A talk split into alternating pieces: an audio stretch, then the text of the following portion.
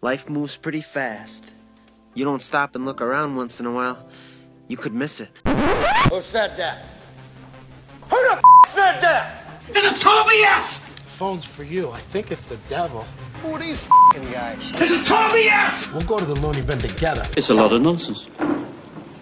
A little nonsense now and then is relished by the wisest men. What time is it? Yo, here we go. Another episode of the Total BS podcast. My right-hand man, Mr. Justin Spears. What's cracking? Saul, I haven't done this in 3 years, but I think it's time to do it. We gotta dab on him because Cam is a patriot, baby. There you go. There you go. Ha! Total BS that's coming your way. Here we go. Your fans just might turn into our fans. Be cool, it's just part of the program. Spit your best 16 of your must. You're not whack, you just sound whack rapping after us. Yo, your fans just might turn into our fans. Be cool, it's just a part of this program. Spit your best 16 if you must. You not whack, you just sound whack rapping after us. Man, we got kind of a packed show going on today, man. I mean, dude, let me just say this. Justin and I are already like on one. We've been on one for like the last 10 minutes. Getting prepped for this show, and we have a couple superstars joining us today, and we'll get to them in a second. But Justin, how's your week been? It's been great. I'm not going to lie. It has been awesome. I'm excited that baseball has announced that it will come back, and I know we will get into that and talk about the 60-game schedule and the plan for Major League Baseball. Basketball and the bubble plan, I just get so excited thinking about that. We're going to talk about marquee games and matchups, but I played my first round of golf today, the first time in about 8 years, 10 years. Oh, man. And for those that know me, I'm a pasty white guy. You know, you got a little redhead in you too. I'm a redhead. So, I got a little sun today. So I look a little medium rare on camera. And the one thing, I know our listeners on Apple and Spotify can't see this, but our viewers on YouTube, Facebook, and Twitch can see this. This is what's called a golfer's tan. You ever heard of a farmer's tan? Well, this is a golfer's tan. There you go. Show them what's all about. Look, we'll call you Gary Payton, the glove. Left hand is totally white because that's where your glove's on. Right hand is cooked. So that's my golfer's tan, but hey, I had a good time. I'm getting back into golf. I'm getting back into the swing of things. No pun intended. But yeah, there you go. See, you're gonna make a good dad someday, Justin. I tell you what, with your dad jokes, they're always on point. Did you know that French fries weren't actually fried in France? No, they were fried in Greece. I'll be here all week. All right. Well, we'll just go ahead and just move on. I don't even have a good transition, but I will say this. Our first guest up today, I'm going to say he's kind of a superstar, if you don't mind, because this absolutely, kid, you know, although he is a Sun Devil, I know he is a Sun Devil. That's okay. We are not, like I said before, it doesn't matter what school you go to. We rep everybody on this show because we love everybody. That's how this show goes. Wait, Saul, do we have two Sun Devils? Two Sun Devils joining the show today. I know, man. Ooh. 1, 2. I don't know what to do, but this guy was so good. He went straight out of school and he ended up getting a job at The Athletic and covering UT sports. And then, unfortunately, he had, they made some cutbacks, and he was one of those unfortunate, cutbacks. But he's so good, The Ringer picked him up in less than 13 days. Like, are you for real? Like, that doesn't happen. I told my friend that, you know, you're going to find a job someday. Like I don't know if it's going to be tomorrow or next week. It turned out it was literally the next week, and he got the freaking job, and that's how great he is. You can't cut talented people. You just can't. And that's why my man Kaelen Jones is in the house. What's up, Kaelen? What's good, guys? How are you doing? Good. What's going on, Kaelen? I'm a little bit delayed, but I don't know if you can hear me. Okay. Yeah. We got you. So, you know, Kaelen, there's a lot of stuff to get into. Obviously, Cam Newton, the big story on the day right off the bat. So why don't you fill us in on how this maybe all came to be, but more importantly, what are your thoughts on Cam Newton joining the dark side? I mean, it's been a – I mean, Twitter has been speculating about this for a while, right? I mean, ever since he got released all the way back in November, I mean, people have been thinking about, you know, what if, you know, Tom Brady happened to lead the Patriots? What if Cam Newton takes his place? And so for this to happen and materialize, one, I mean, like, it's been 2 hours since news dropped and, you know, Twitter's still, you know, reacting to it for one. But I mean, like, the magnitude of the deal. I mean, just the fact that you get a former MVP, you know, in one with Bill Belichick, as you mentioned, like, this is literally the dark side. Like, they are a machine. And even last season, you know, New England's offense, even with Cam Newton, I mean, outside of him, the pieces aren't all that great. I mean, if we're being real, like, I mean, Julian Edelman's the number one, Nikhil Harris, Mohamed Sanu, that's not the most, you know, intimidating receiving corps. But that being said, their defense was otherworldly last season. Like, literally, I believe New England ranked second in total DVOA, and then we're first or second, I believe, in defensive DVOA, which is absurd. And I mean, really, when you think about it, throughout the entire Tom Brady tenure in New England, Bill Belichick's defense have been elite, and that's really been, you know, the backbone of everything that they've been able to do. Adding this, you know, kind of offensive weapon, you know, with Josh McDaniels, like, we'll see what they're able to do, because, you know, I think like the video you're playing right now, there's the chip on Cam Newton's shoulder. He's got something to prove this year. I mean, it's a bad shoulder, but it is a chip.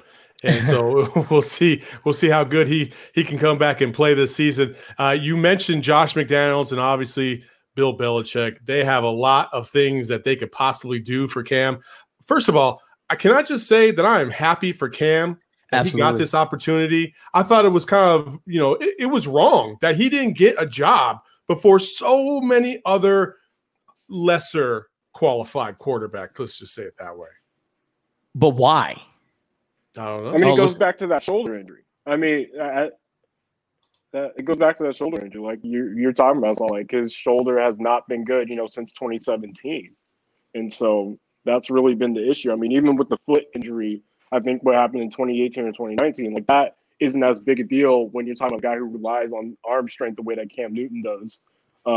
When it comes down, especially like pushing the ball down the field, that's what he's hung his hat on as a quarterback. So, Kaelen, what do you think a culture like New England's can do for a guy like Cam Newton and maybe somewhat revive a little bit of his career and get him back into the Super Bowl? I mean, it definitely can be a good fit. You know, obviously Cam Newton is more, I guess, like not boisterous, but he's out there. You know, he definitely is like himself. And I know that with Belichick's system and his culture, it's very much everyone fits into what we are doing. It's the Patriot way. Everyone follows orders and everything follows suit. I think it's going to be a good marriage just because of the fact, again, the talent and what you're able to do with that. And I think Cam Newton understands like what he's capable of, what he hasn't, you know, been able to do in his career so far. That's missing is the Super Bowl trophy. He's been there before. But I think now when you look at the pieces, you know, granted, again, the offense isn't all that great, and, you know, him himself is not fully healthy, or we don't know how healthy he is, but he's never going to get a better opportunity than this. So I think the motivation plus, you know, being in the right place at the right time, I think that's going to be a good fit.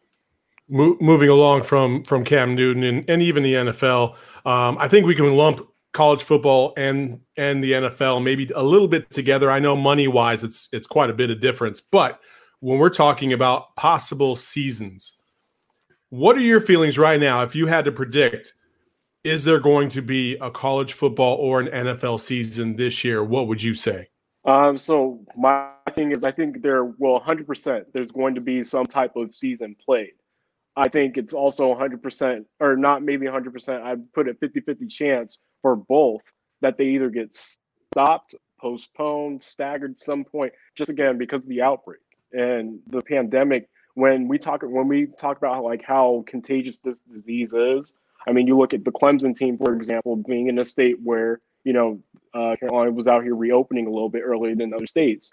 And it kind of reflects in, you know, their player groups. They've now had, I believe, over 30 players who tested positive for COVID-19. And I mean, granted, it's happening now during the offseason, so you give a chance for players to recover. What about, you know, and it's, you know, the scenario of a player, you know, being positive for the virus, playing against another team, then having to quarantine them, That's a 14, you know, health officials say he's quarantined for 14 days. So what are you going to do with the team that, you know, traveled or that they traveled to? Are you going to have them quarantined as well for 14 days because they came in contact with players? So it's really interesting to see, or like, you know, try to think of scenarios where, you know, college football and the NFL have to kind of maneuver around this, because I don't see a scenario where they don't have some type of stoppage. And I think, you know, both leagues will be wise to build in, you know, contingency plans for if and when that happens. Kaelin, do you think maybe NBA and MLB could set the tone for a sport like the NFL? And what do you think about how other leagues are handling it and maybe the NFL could adopt it?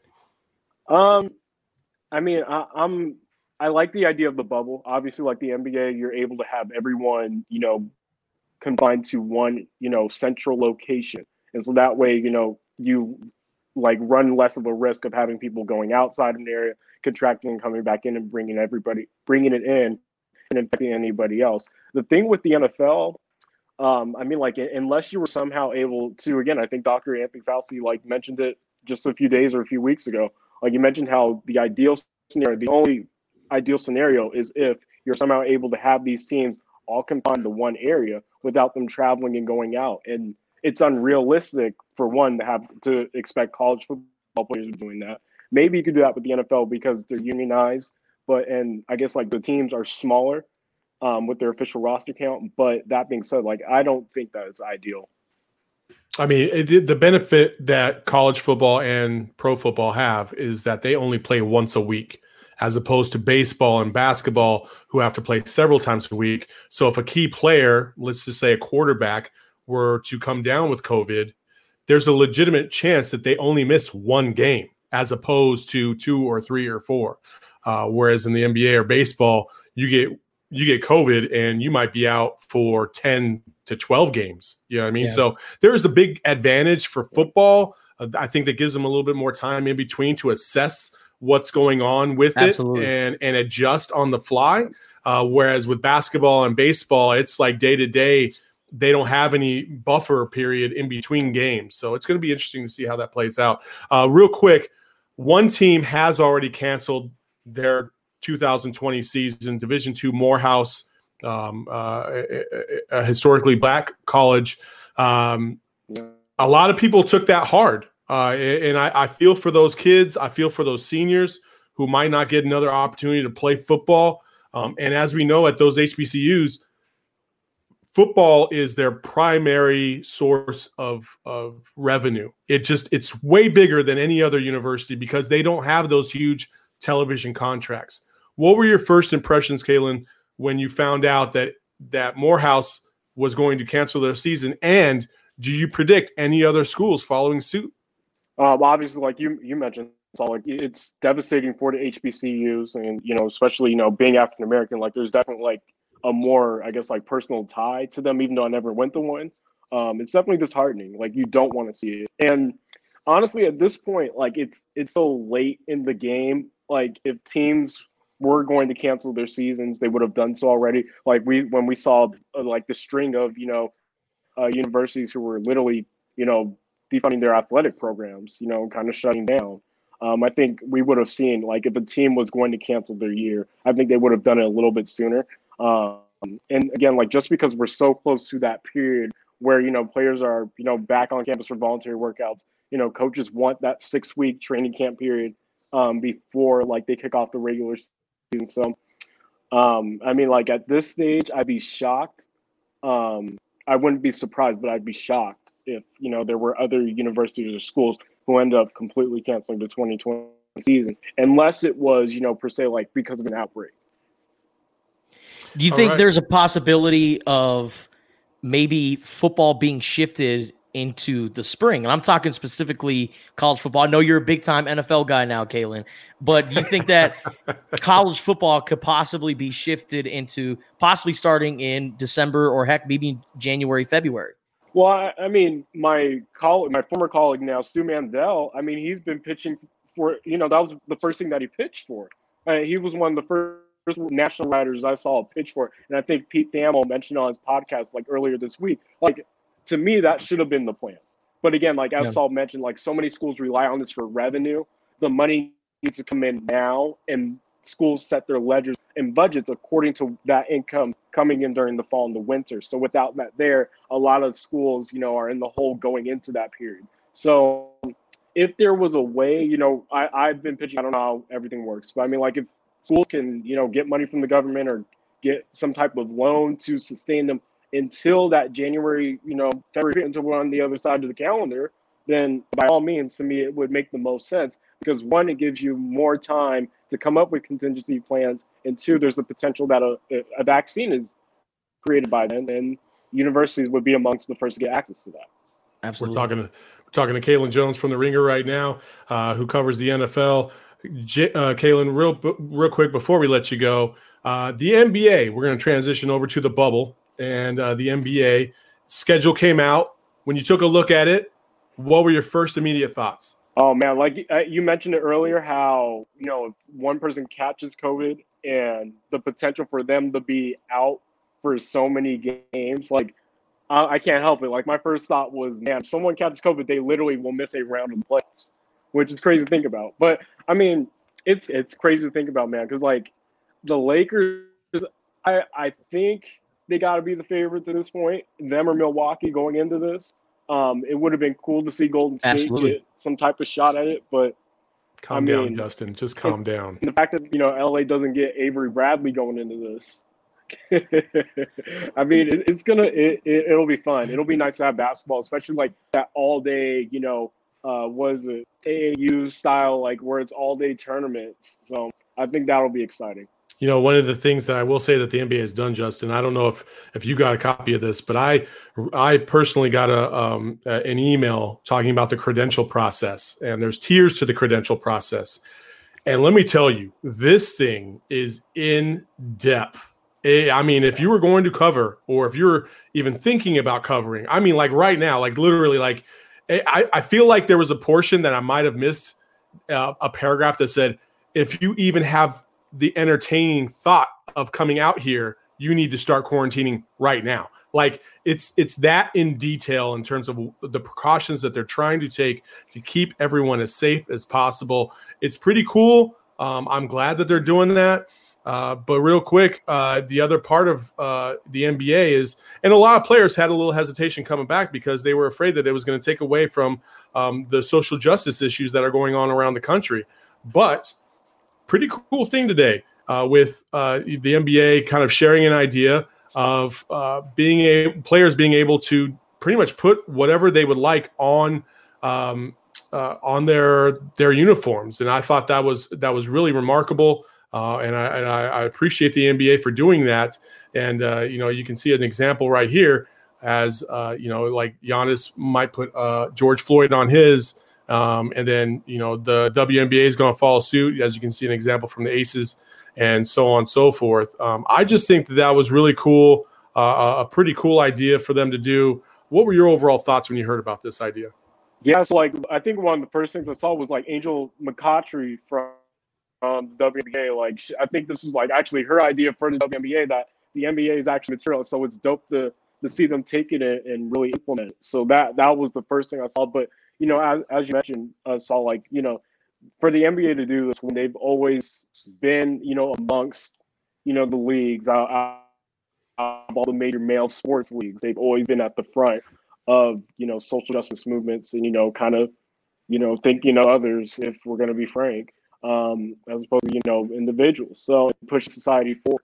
And this is, you know, just another example and a really simple one, gesture by the league to, you know, allow those players who, you know, had, you know, concerns about their messages being muted at this point. This is a really simple way of doing it. You know, it'll be fun, or not fun, but I mean, cool to see, you know, like a player represent, you know, someone whose lives may have lost, or, you know, a major movement like Black Lives Matter and social justice causes, and, you know, using the platform that they can, because there's no sports. This is the only opportunity I think they'll have to really speak on stuff if they're not out there on the front line. So this is cool. And I also think it's cool too that they're putting names, or they're putting any sort of messages on their uniforms, because always in the past it's been, you know, you can use your platform. Like, for instance, you saw LeBron James, Chris Paul, and Dwayne Wade and Carmelo Anthony go up on stage on the ESPYs. I think now when you have millions of eyes on you because live sports, everybody's going to watch the NBA.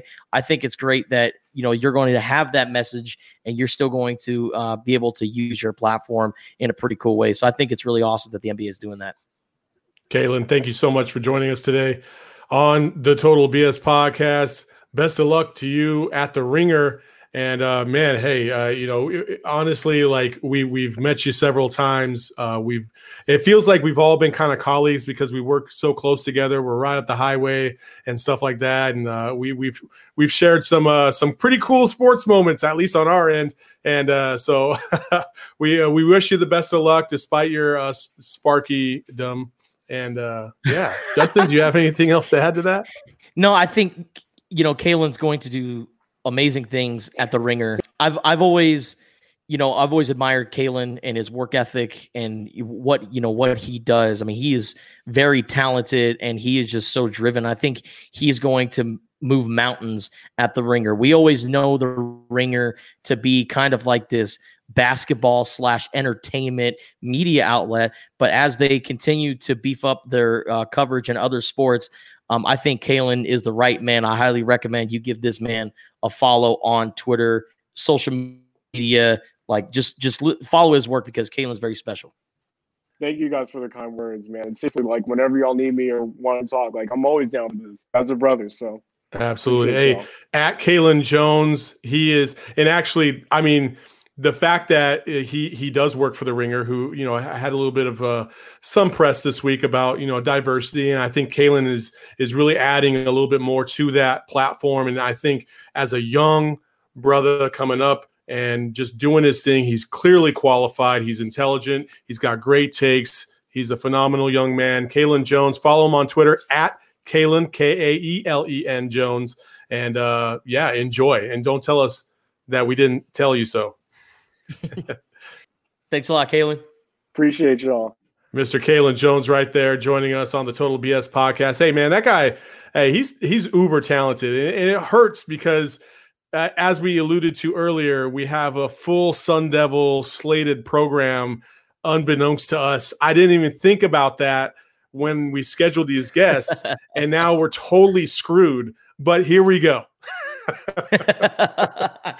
You know, Kaelen is such an awesome guy. And you know what, Saul? It goes to show that even when a lot of people have, some would say, terrible taste in schools, you're still able to come together, talk some sports, share some laughs, and I think it's awesome. I can't thank Kaelen enough for joining us. You know, I think with the political climate the way it is, I think we have just proved that civil discourse is all we need. We just need civil discourse.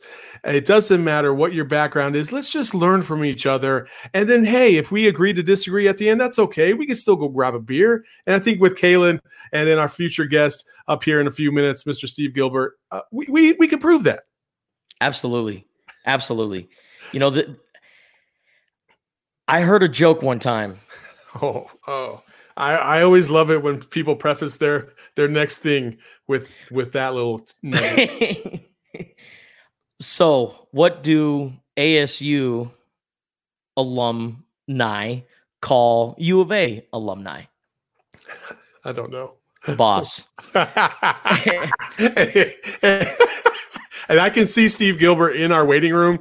Just he can't wait to get on. He's like frothing at the mouth, ready to come on. But listen, Steve Gilbert, Kaelen Jones are classic examples of why that joke simply isn't true. They say every joke has a little truth to it, but those two guys are stars, and we appreciate them for giving us their time. By the way, before we get to Steve and talk a little bit of baseball, we do want to let you know, hey, if you're hanging on, you're wondering, hey, you know, maybe I want to watch another program. First of all, I don't even understand why you do that. Second of all, we have some pretty cool stuff called. We got a cool show that a cool new game that we're going to play. It's called Conspiracy or Not, and I think you're going to like it. Stick around for that, and then obviously we have Don't Be That Guy coming up at the end of the show as usual, but. As I alluded to earlier, another Sun Devil is waiting in the waiting blocks or the chalking blocks or whatever the starting blocks, I should say. And he's going to come on and talk a little bit of baseball. Mr. Steve Gilbert, how are you doing today? I'm great, guys. How you doing? Do you have anything to add to what Justin and I just spoke about? You didn't hear that joke, did you, Steve? No, not at all. Not at all. I got my Pat Tillman No shirt on today for you guys. So, you know. Every single time Steve is on like a Zoom call, he's always wearing Sun Devil gear. Every single time. It's without fail. On there, and I want to make sure that, you know, I don't disappoint him. Can't let him down. That's true.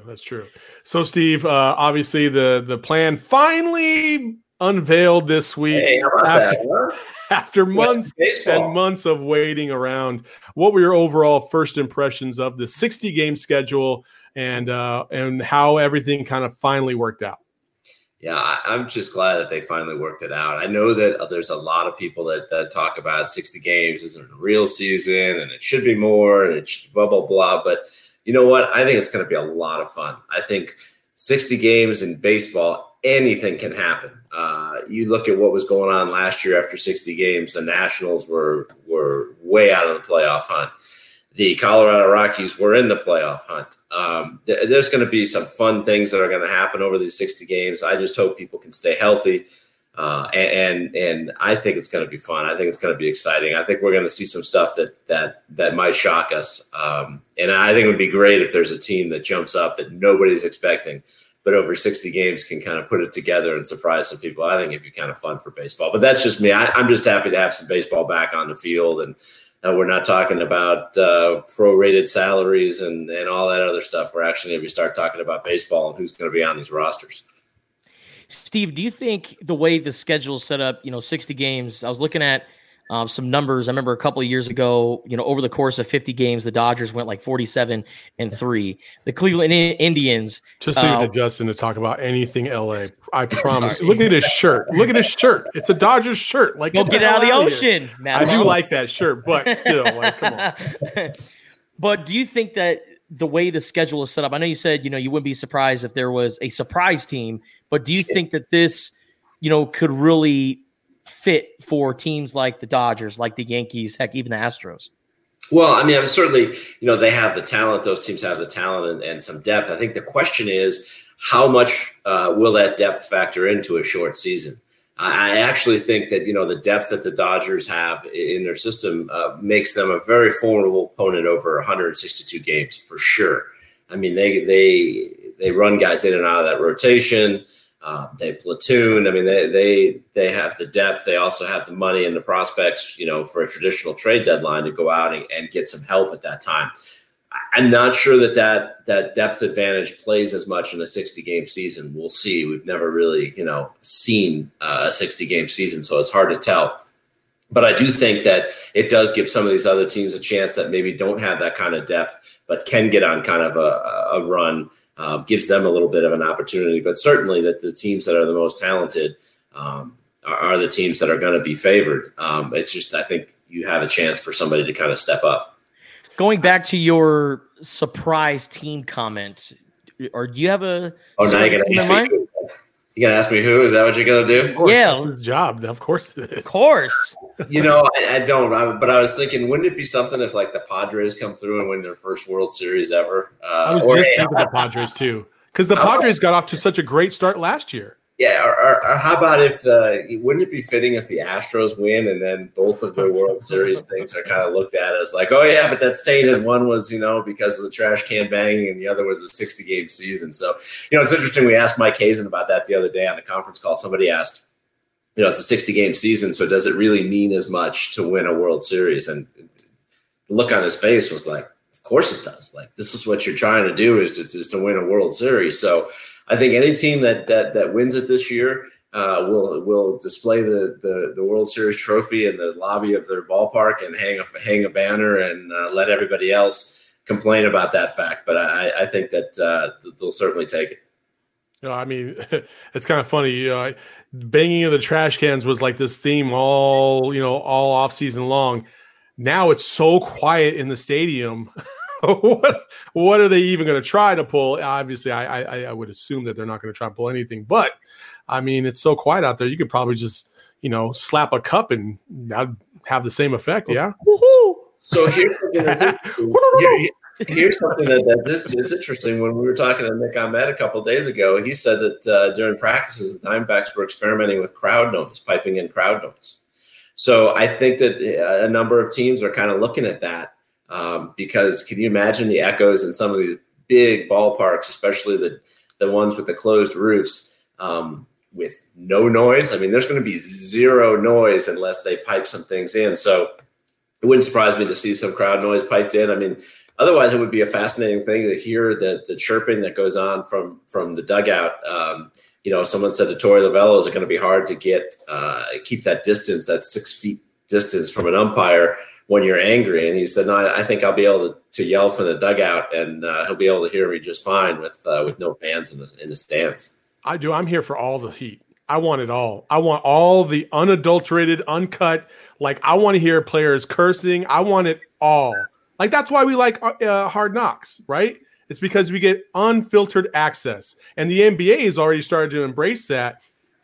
Baseball, for the love of God, please, please take this opportunity to get people back to the game and listen to what these players are really talking about. Like, could you imagine if there were no fans when Mad Bum gave up that home run to Max Muncy? Right? Like, yes, no, hey, and I can't wait till there's no fans in the clubhouse next year. Media are allowed back in, and we can have Justin go in and do an interview after one of Madison's start wearing that T-shirt. I think that would be great. I'm just saying, I don't think I've ever seen Madison Bumgarner and Mason Saunders in the same room together. You mentioned that, and you mentioned the Astros and the sign stealing. I mean, so much of what got a ton of attention this spring, I've forgotten about. I mean, it's almost like you forget that these things happen. And I don't want to, even remotely say that the coronavirus is helpful to the Astros, in terms of, taking attention off of what was going to happen with them. But it, all that's going on now in the world, I wonder if the reaction to the Astros would be as intense right now. Certainly, there won't be fans in the stands, so they're gonna avoid having to have to deal with that as they would have, had this been a normal year. And then the whole Mason Saunders thing, I totally kind of slipped my mind there. But yeah, it's interesting. Also, I looked at the roster the other day because once they reached an agreement, I'm like, oh man, I better start, brushing up on some things. And I'm looking at some of these players going, oh yeah, he's on the roster. Like, oh yeah, that's right. They signed him. So I think for all of us, we were kind of in a funk there for a few months and it was hard to stay focused. Yeah. Real quick, before we let you go, the rules, there's so many rules. It's like, don't even look, don't look at a player's girlfriend. Don't slap anybody on the butt. Like, don't give anybody a high five. Don't spit. Don't even give a side eye to your man. Like, okay, we get it. How realistic are some of these rules going to be? Because even me, I don't really chew gum. I do some sunflower seeds, but it's still it's like subconscious. You just want to spit out there on the field, like how are players going to adjust to this? That's going to be another thing that's fascinating to watch. The whole no high fives, no, touching, no, the crazy little handshakes that they have going on before games and all that. And what happens when there's a walk-off win and there's the dog pile at home plate? Are they going to be able to remember? And so I think, that's something that Torey said he's going to hammer home to his guys and they're going to have to really pay attention to because it's a serious thing, and if this virus starts spreading around, that's the one thing right now that can really throw a wrench into this whole thing. Yeah, it's going to be crazy. It's going to be very crazy. I mean, I imagine there's going to be a player out there that's like, you know what, I can still chew out there and not have to spit, and then you're just going to see somebody yak out there in the field, even worse than it would have been. Yeah, let's hope that's not the case. Or do we wish that it's the case? It would be entertaining for the game. I kind of draw the line at vomit. Great TV, Steve. Great TV. That's great, but I mean, I was a social media manager. I have 3 months worth of analytics to catch up on. Give me something to work with. Well, I have a feeling you're going to get some cool stuff, and that Fox Sports Arizona is going to have some good stuff. And some good access in terms of maybe players being mic'd up or whatever. Certainly that we'll be able to hear them talking back and forth, even if there are piping in some crowd noise. But hey, don't worry. want no one to worry. The walk-up music is still going to be there for each of the guys. Each of the guys that's in the agreement are going to get their walk-up music. So we're going to still be able to hear, you know, some of the more painful songs that we've listened to 1,000 times during the course of the season. Who has Careless Whisper as their walk-up song? It was Adam Jones last year. Oh man, I wish that was back again. And Jason, didn't Reddick in Houston also have that, or when he was in Oakland or something like that? But yeah, maybe.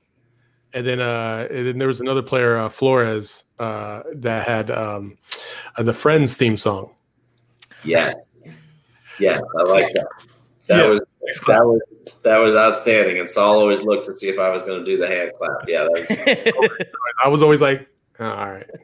Yeah, but Saul taught me the what was that song that the relief pitcher had that Captain Jack. Oh, Captain Jack. I had no idea what the heck when that was playing, and Saul had to look it up on YouTube and send me a link. And yeah, I got it. The Lonely Island Captain Jack Sparrow was a classic. I forgot what player played it, but I just laughed so hard when they came out of the bullpen with that. A left-handed reliever. I can't think of his name now, but yeah. Anyway. Well, that's Steve Gilbert. Steve, thank you so much for joining us, and hope we didn't give you too much of a hard time for being a Sun Devil. No, not nearly enough of a hard time. You know me, I'm very sensitive and don't like to have banter back and forth. So, Steve Gilbert, MLB.com, covers the D. Guys. Here, you're the best, Steve. Total BS podcast. Thanks so much to Steve and Justin. I mean, he covered the whole gamut right there. I don't think we have to really go too much into detail on what he discussed. So, with that being said, I had a little thought, and I was like, hold on, the show's kind of getting a little low, but I think we should just go ahead and play. Conspiracy or not? No, you didn't have this thought just because you were watching a documentary, weren't you? I was not watching a documentary. Actually, my fiance started jibber-jabbering about something crazy about, God knows what. And I just thought to myself, oh my gosh, if you were to tell me, hey, do you think this is real or not? I would not be able to tell. So with that being said, you are going to be my contestant. I'm going to be the host. And I'm going to play for you I'm going to show you three different things, and you're going to tell me whether or not it's a conspiracy or not. The first one, the Beatles never existed. Is that an actual conspiracy or not? Here's the thing. The Beatles are a music group. They've been around for a long time. I have never heard of this conspiracy theory, and honestly, I think it's outlandish that people would think that it is possible that the Beatles were fake. Now, I've heard conspiracy theories about, faking the moon landing, other things, but the Beatles not making music? No, that was a real thing, and if it wasn't them, then who was it? That's my big question. So no, hell no, it's not a conspiracy theory. It is a conspiracy theory. Forget the old chestnut that Paul is dead. That's amateur hour stuff. How about this one? From the moment they began, the Beatles were a fake band staffed by a revolving cast of almost identical actors. That's an actual conspiracy theory, believe it or not. So they have a bunch of stunt doubles? Apparently. Just total craziness. You ready for your next one? Yes, let's go. The Fresh Prince of Bel-Air was a vehicle for the Illuminati. Conspiracy or not? So I have a hunch that there's going to be some conspiracy theory about how the flat top taper fade is the official cut of the Illuminati, or Carlton. It is named after one of the Illuminati leaders. It's not a conspiracy theory. Come on, it's Fresh Prince of Bel-Air. There's no way. No conspiracy. You are correct. Now, yes, it was a conspiracy, just not that show.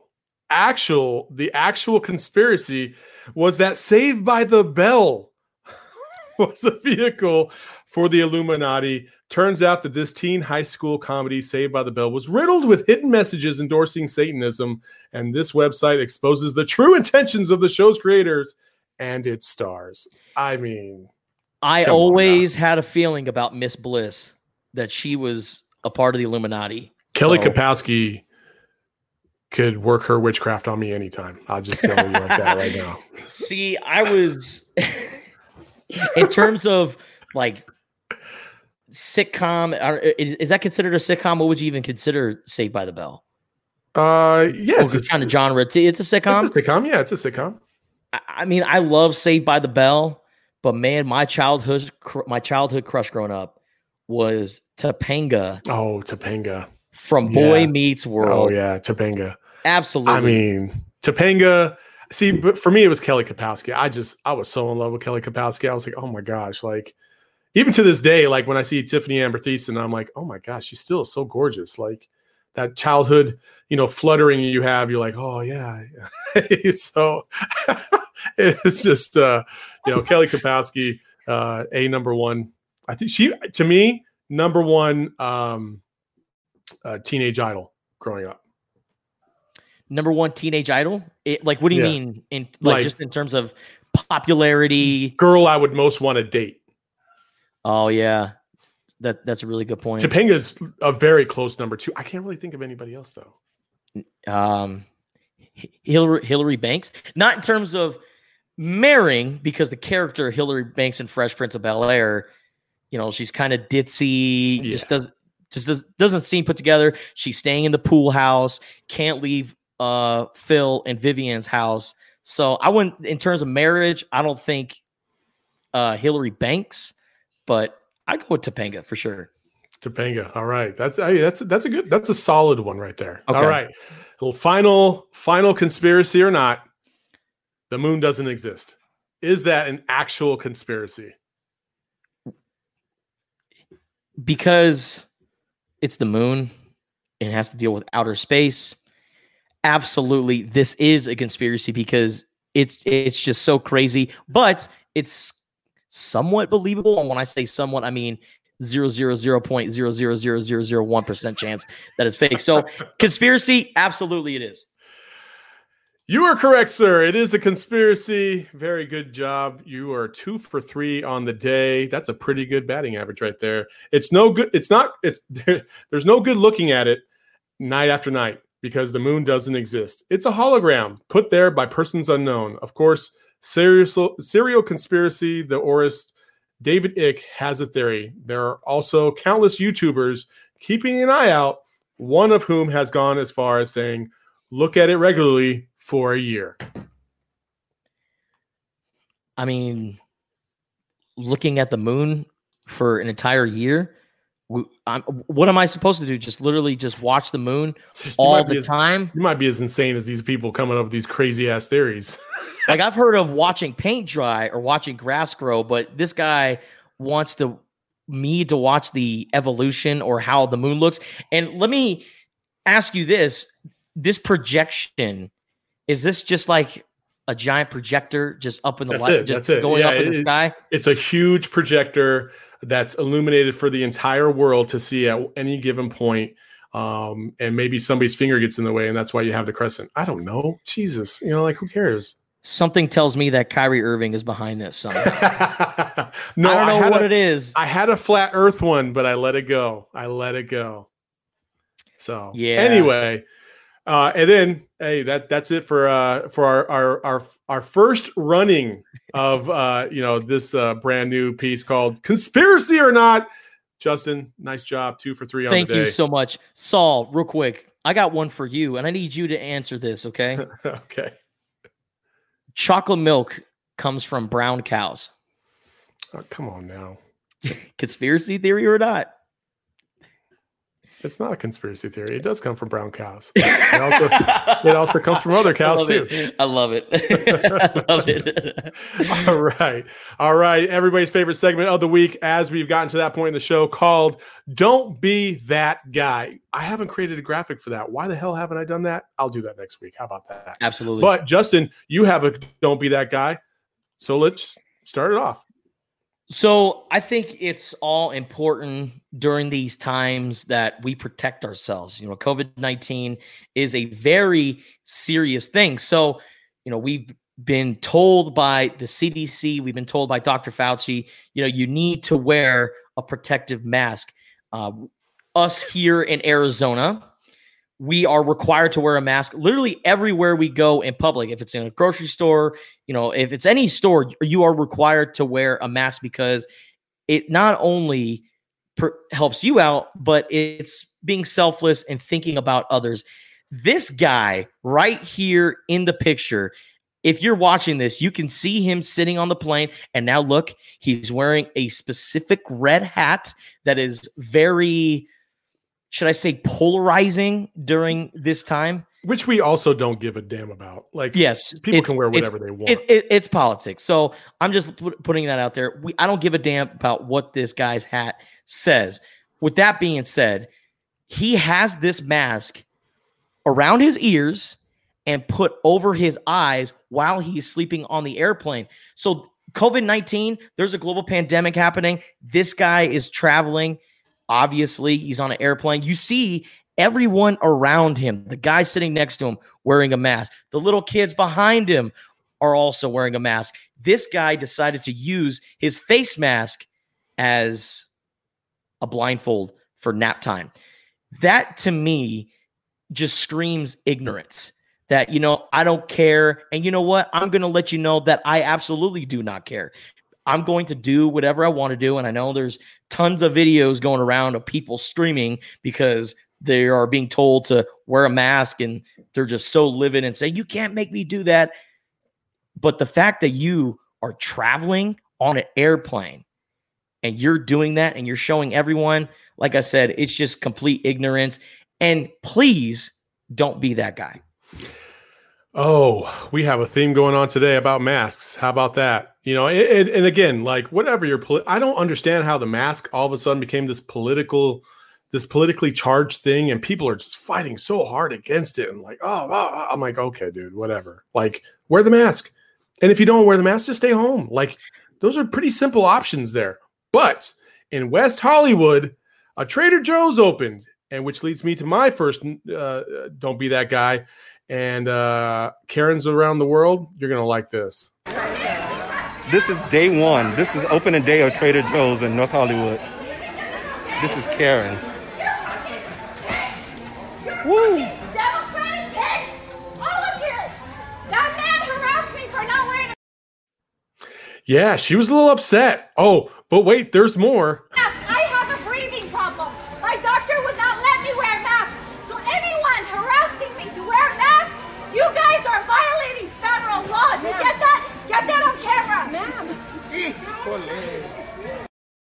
I love the last little bit where the Hispanic guy in the back's like, "Ole!"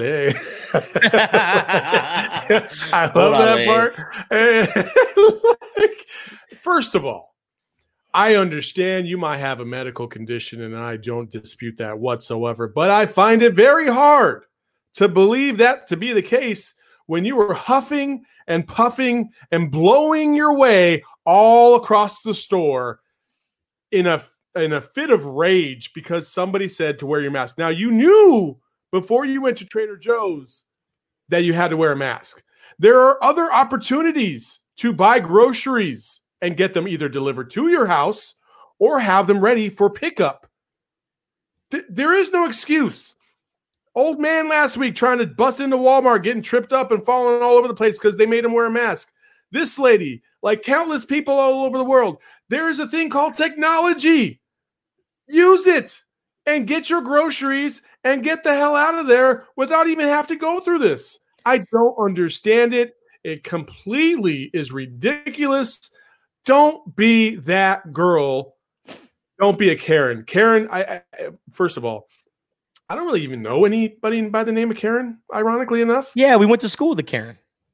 Who? A Karen. A Filippelli. I don't know. That's from The Office, dude. No, Karen, she works in Los Angeles for CBS. What? Yes. Oh, Karen, we know a Karen, and she definitely does not fit the description of a Karen. That okay. The Karen that we both know. I know a Carmen. Good. I know a Kathy. And she hung out with Carmen. It's Karen and Carmen. Karen. Oh! See? Yes. See? Oh! That Karen does not fit the Karen that we see all over social media. However, Karens of the world, if you're not like this, obviously we're not talking about you. It's just like bye, Felicia, right? Like bye, Felicia. Like if your name happened to be Felicia, you know, that kind of sucks, but you'll get over it. You'll be fine. Don't be an a-hole and you won't be called Karen, you know? Mm-hmm. So, yeah, I didn't understand this. I don't know why people would lose their mind on day one of an opening of a store. Like, just find another means to get your groceries. There are plenty out there, especially in West Hollywood. Come on now. With as many celebrities that live out there, come on. Technology, like you said, Saul, you could literally, and I've my mom has done this. I've seen several people do this. You could literally just sit in your car and they will bring out the groceries to you and put it in the trunk of your car. No contact, nothing. So if you have this breathing problem and you're concerned, but there's a rule that forces you to wear a mask and you're worried about, well, you know, I'm going to have a hard time, you know, breathing because the mask, you know, covers my mouth and my nose and it's really difficult to get any oxygen. Well, if your medical condition was that serious to where you don't need a mask, why are you going in a grocery store during a global pandemic in Hollywood? California was one of the highest states. It's not a hot state right now, but it still had the highest number of positive cases, and it's a huge state. So I just don't understand, and yeah, don't be that gal. Hey, Total Wine and More, if you go there, you can put your order in, you drive up, you pull up, you pop your trunk, and they come out and they deliver all the vodka, tequila, gin, rum that you want. You can make yourself a nice little Long Island iced tea. As he takes a sip, which I found out today, Long Island iced tea isn't actually iced tea. There is no tea in it. I had no idea. I learned that today because I always thought Long Island iced tea was like, okay, it's like Mike's Hard Lemonade, but for iced tea. But a little harder. It's not like Mike's Hard Lemonade where you can down one and you're totally fine. But it's just Long Island iced tea, or it's iced tea with alcohol in it. All four of those ingredients: simple syrup, triple sec, a little bit of lemon, stir it up, and then pour a nice little drizzle of Coca-Cola over the top, and you got yourself a yummy little delicious drink for the rest of the evening. Folks, that's the end of the show because I got to go and drink the rest of this Long Island iced tea. Justin, tell them where they can find us. You can find us on YouTube, Twitch. You can also follow us on all of our social media accounts, Facebook, Twitter, Instagram, the whole shebang. And we're also on Apple Podcasts, Spotify, Google Podcasts, or wherever you listen to podcasts. Total BS Podcast is everywhere. And please, we are asking very kindly for you to share, rate, review. Let us know what you think about the podcast. And who knows, maybe conspiracy theory or not will turn into an interactive game that you all can join the party. There you go. Just saying, we have some ideas. I'm saying, like, hey, don't sleep on it. If you want to play in conspiracy or not, coming up soon, all you got to do is hit us up on Twitter, and we'll let you in the game for sure. One last thing before we go, Saul. Yeah, go ahead. Cam Newton is a New England Patriot, and I feel obligated to do this since we haven't done it in about 3 years. We're going to dab on him.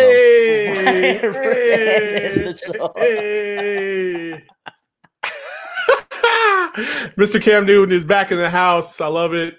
I love you, man. Love you too, brother. That is the end of this show. Thank you so much for joining us on the Total BS Podcast. Till next week, we'll see you when you see you. Your fans just like in the offense. Be cool, it's just part of the program.